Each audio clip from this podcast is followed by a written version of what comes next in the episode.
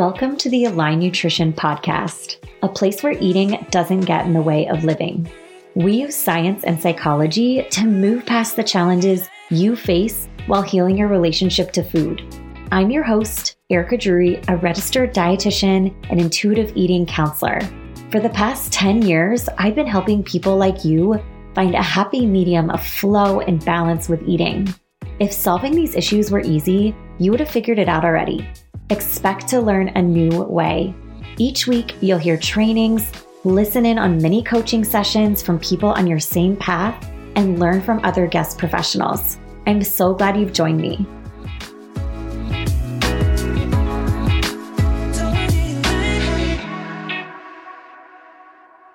Hey there, welcome back to the Align Nutrition Podcast. This episode, we're going to be talking about essentially holiday eating and managing social eating situations that you might have coming up. And really, what ends up getting triggered during the holidays is you have the body image piece where maybe you're seeing people you haven't seen in a while, or you're being around people that are maybe difficult for you, you know, even if you love them, or maybe you're comparing yourself to past versions of yourself or other people just maybe feeling more on display and, and pressured to look in a certain way. If that part is something that you're dealing with, definitely listen to one of my more recent episodes on how to manage a bad body image day. I have some skills talking about that. But some of the other things that we're going to talk about in this episode that come up during the holidays is really looking at the eating of maybe irregular foods or more abundance of certain foods around. You know, maybe some of the how do we conceptualize how these foods fit into our day? Maybe it's the day of eating, whether it's Thanksgiving or Christmas or Hanukkah or whatever you might be celebrating, or maybe it's the days after. And then also people and, you know, how do you manage people situations, you know, whether that's comments that people might make about your body or food or whatever. So we're going to, again, break this into two parts. So, first, I want to talk through a little bit more of that kind of eating and timing of your day, kind of conceptualizing that dealing with the abundance of food, and then we'll move into the kind of negative food and body image talk. So, when it comes to looking at how to conceptualize the eating on a holiday, or like I said, maybe it's, you know, that people are bringing in sweets to work every day, or what do you do with all the leftovers after your Thanksgiving dinner, or are you getting together with people more and celebrating and having special meals? You know, all of this is probably occurring on some level for you. And so I always think about, I think when we're in a restrictive mentality, when we've had a stressed or negative relationship to food, we often associate that kind of specialness, that meal, the snacks, the happy hours, the parties, whatever, the desserts as too much. And, you know, that we need to prepare ourselves for that, whether it's in anticipation if you're skipping meals or restricting carbohydrates or working out excessively or not allowing yourself to not work out, whatever you might be dealing with to try to compensate with the anticipation, the anxiety, the fear that you have of the upcoming event. And then we also deal with it on the other side the compensation the next day, the guilt that you might feel, the restriction that you might engage in to alleviate that guilt and discomfort that you feel from having eaten some of those foods or been around them. So, we need to think about a couple of things at play. First of all, what type of compensation are you doing or attempting to do, or are you thinking about these foods as extra? And, and what I like to tell my clients is that often if you think about like a special meal out or a happy hour or a party or maybe Thanksgiving dinner, for example, you want to think about how it fits into your typical eating pattern. So, if, for example, you're having Thanksgiving dinner at 4 p.m., then, and on a regular day, you might eat breakfast, you might eat lunch, and you might eat dinner and, and some snacks after dinner, then you want to think about it as, you know, that dinner that you're having, you want to still have breakfast, you want to still have lunch, and then, you know, maybe the dessert that you're having with Thanksgiving dinner is something that you just conceptualize as an evening snack, or maybe some of the appetizers that you had before, they're conceptualized as an afternoon snack that you would have had before dinner. I think a lot of times we assume that because there's a large variety of food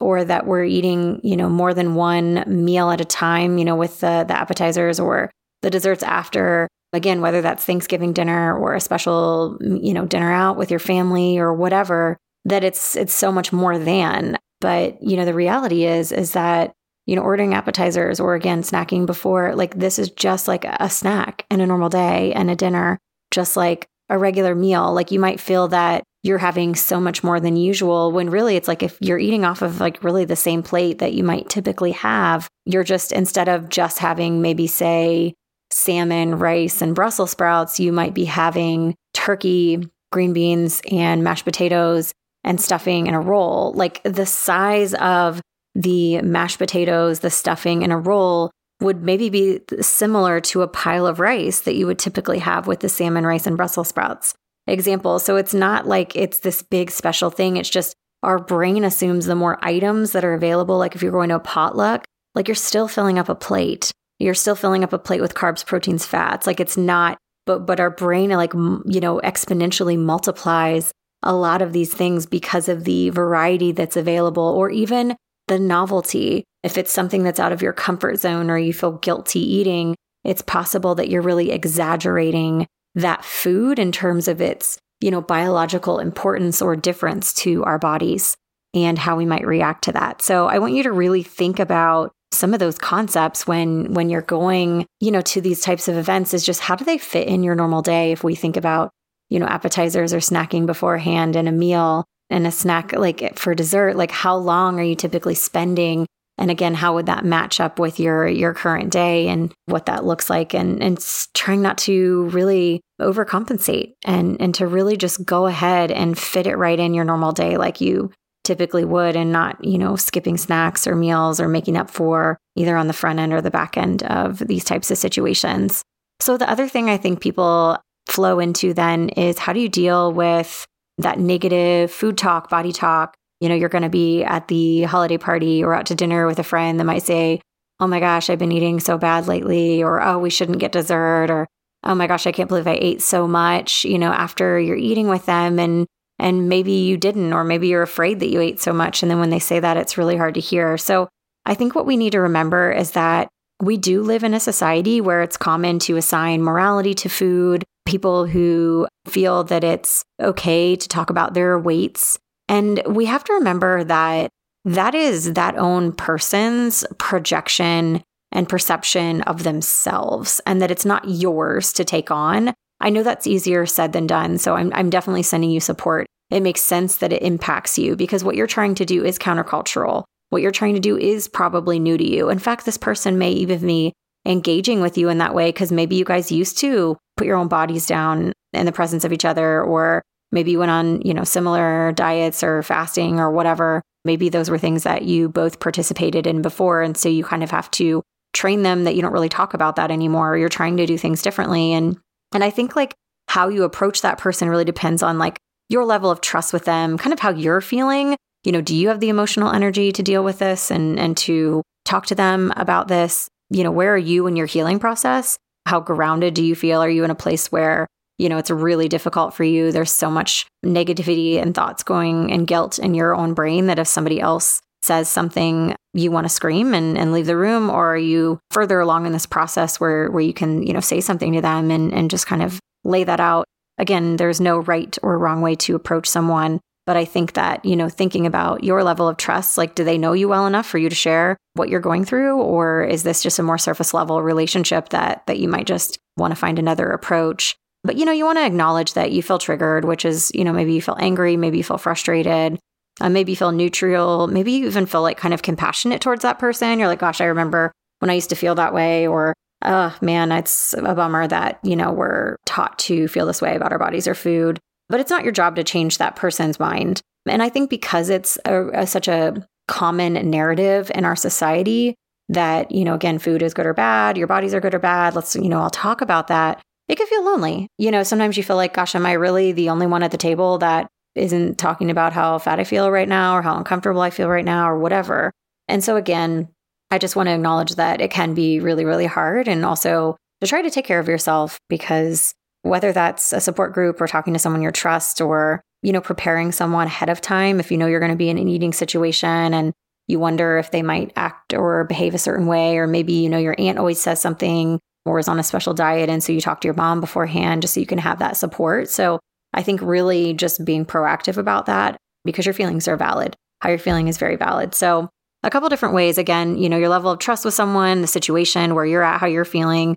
You know, one of the things you can do is just frankly ignore that person. I think that's helpful if you don't know someone very well. Um, for some reason, you know, again, people feel comfortable saying, oh my gosh, we're so bad for eating this, or oh my gosh, I feel so gross, or whatever. It's like, I don't, you may not even know that person. So it's just interesting that we can t- say these types of things. So, you know, maybe you rarely see this person, you don't feel like it's worth it getting into it. Just, you know, ignore them, just kind of stare right back at them. And, and that's just, or look away or whatever. And, you know, that can kind of end the interaction. Sometimes if it's, you know, really hard, you might even leave the situation you know, whether it's walking to a different table or finding an excuse to get up and move around, you know, and that's okay too.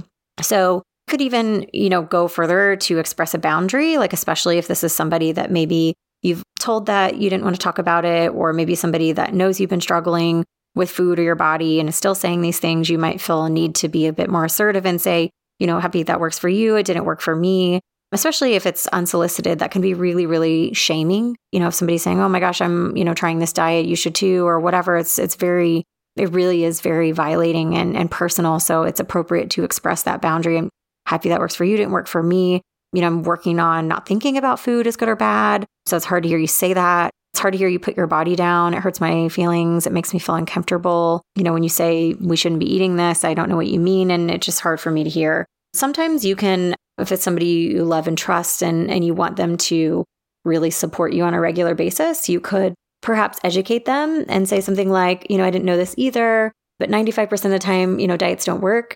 You know, that was my experience. Like maybe it's been yours. You know, it might be weird to think of it this way. It was for me at first, but, you know, food doesn't, you know, inherently have moral value.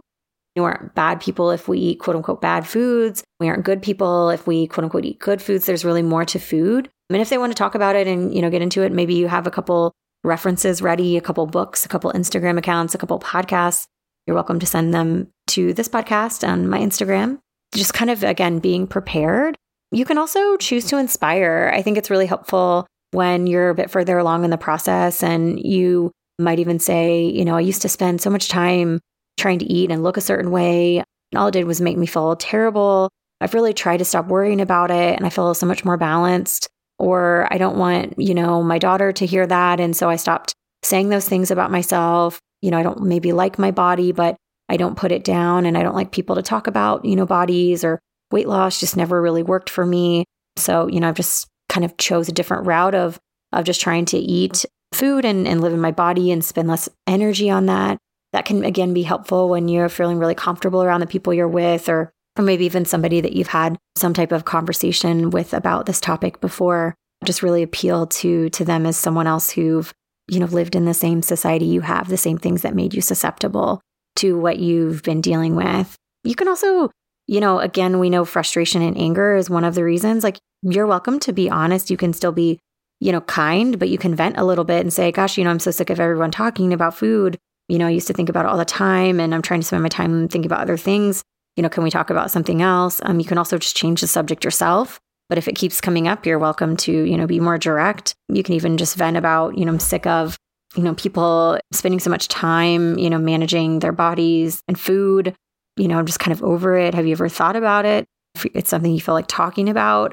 So that could just be an invitation to be putting it back on someone else. What way did you find most helpful? I, I think, you know, really it's figuring out kind of your own style and how you feel about it. And again, really only almost like mentally rehearsing for some of these situations. So I think you can mentally rehearse in two ways. You know, you can think about again the food piece, how does it fit into your regular eating pattern and trying not to compensate, you know, before or after. Obviously, it makes sense that if you're skipping things in anticipation of the event, that it's possible you'll be more hungry afterwards. Or if you primarily restrict your food intake, again, remembering that you probably are exaggerating the amount of what you're eating through the novelty and the variety that's available. And then on the back end, you know, sitting with that discomfort and guilt and and trying to, you know, whether it's distract yourself or talk yourself out of it, but to just ultimately not perpetuating the cycle by, you know, compensating on, you know, the other side of things. I think we really owe it to ourselves to like prove that you know, we're able to like live our lives in accordance with what matters. And that's a lot of what I'm about when I'm working with people on this podcast on Instagram, because you want to stay true to your lifestyle. Like if you have to, you know, manage some sort of perfect diet or you can't eat foods that your family serves or you can't travel without, you know, micromanaging what you're going to have and when you're going to eat, then, you know, ultimately this, it's perhaps that your diet really is kind of detracting from your health rather than contributing to it. And so, really, I think the goal is to like look at what matters to us and making sure that food and how we move our bodies and how we think about our bodies and how we think about food fits into that. And really, I think life is meant to be more like flexible, more free, more joyful. And also, you know, that that could be satisfying and, you know, healthful in so many more ways than meets the eye. And then, you know, just this last part, how are you going to approach the people in your life? And, you know, how much time and energy are you going to put into educating them or inspiring them or protecting yourself and, and your boundaries. So, again, just think about what works for you and what's going to serve you the best in your journey. But I hope you find some value out of this in terms of headed into the holidays and that maybe this year can be better than last year and that maybe next year can even be better than this year. And just sending you all the support. If you ever want to reach me, you can find me on Instagram at Align Nutrition. You can email me at support at alignnutrition.com. And I'll talk to you more soon. Definitely reach out if there's anything that you want me to be talking about to help support you through the next few weeks. All right, until next time. Thanks to you for listening. Find me on Instagram at Align Nutrition. Let me know if you like this or if you have other topics or ideas for the podcast. I love hearing from you. If you've gotten something out of this, help us reach more people who need this message by subscribing in your podcast app. A nice rating and review also helps us reach more people and is so appreciated. I hope you enjoyed this episode, and until next time.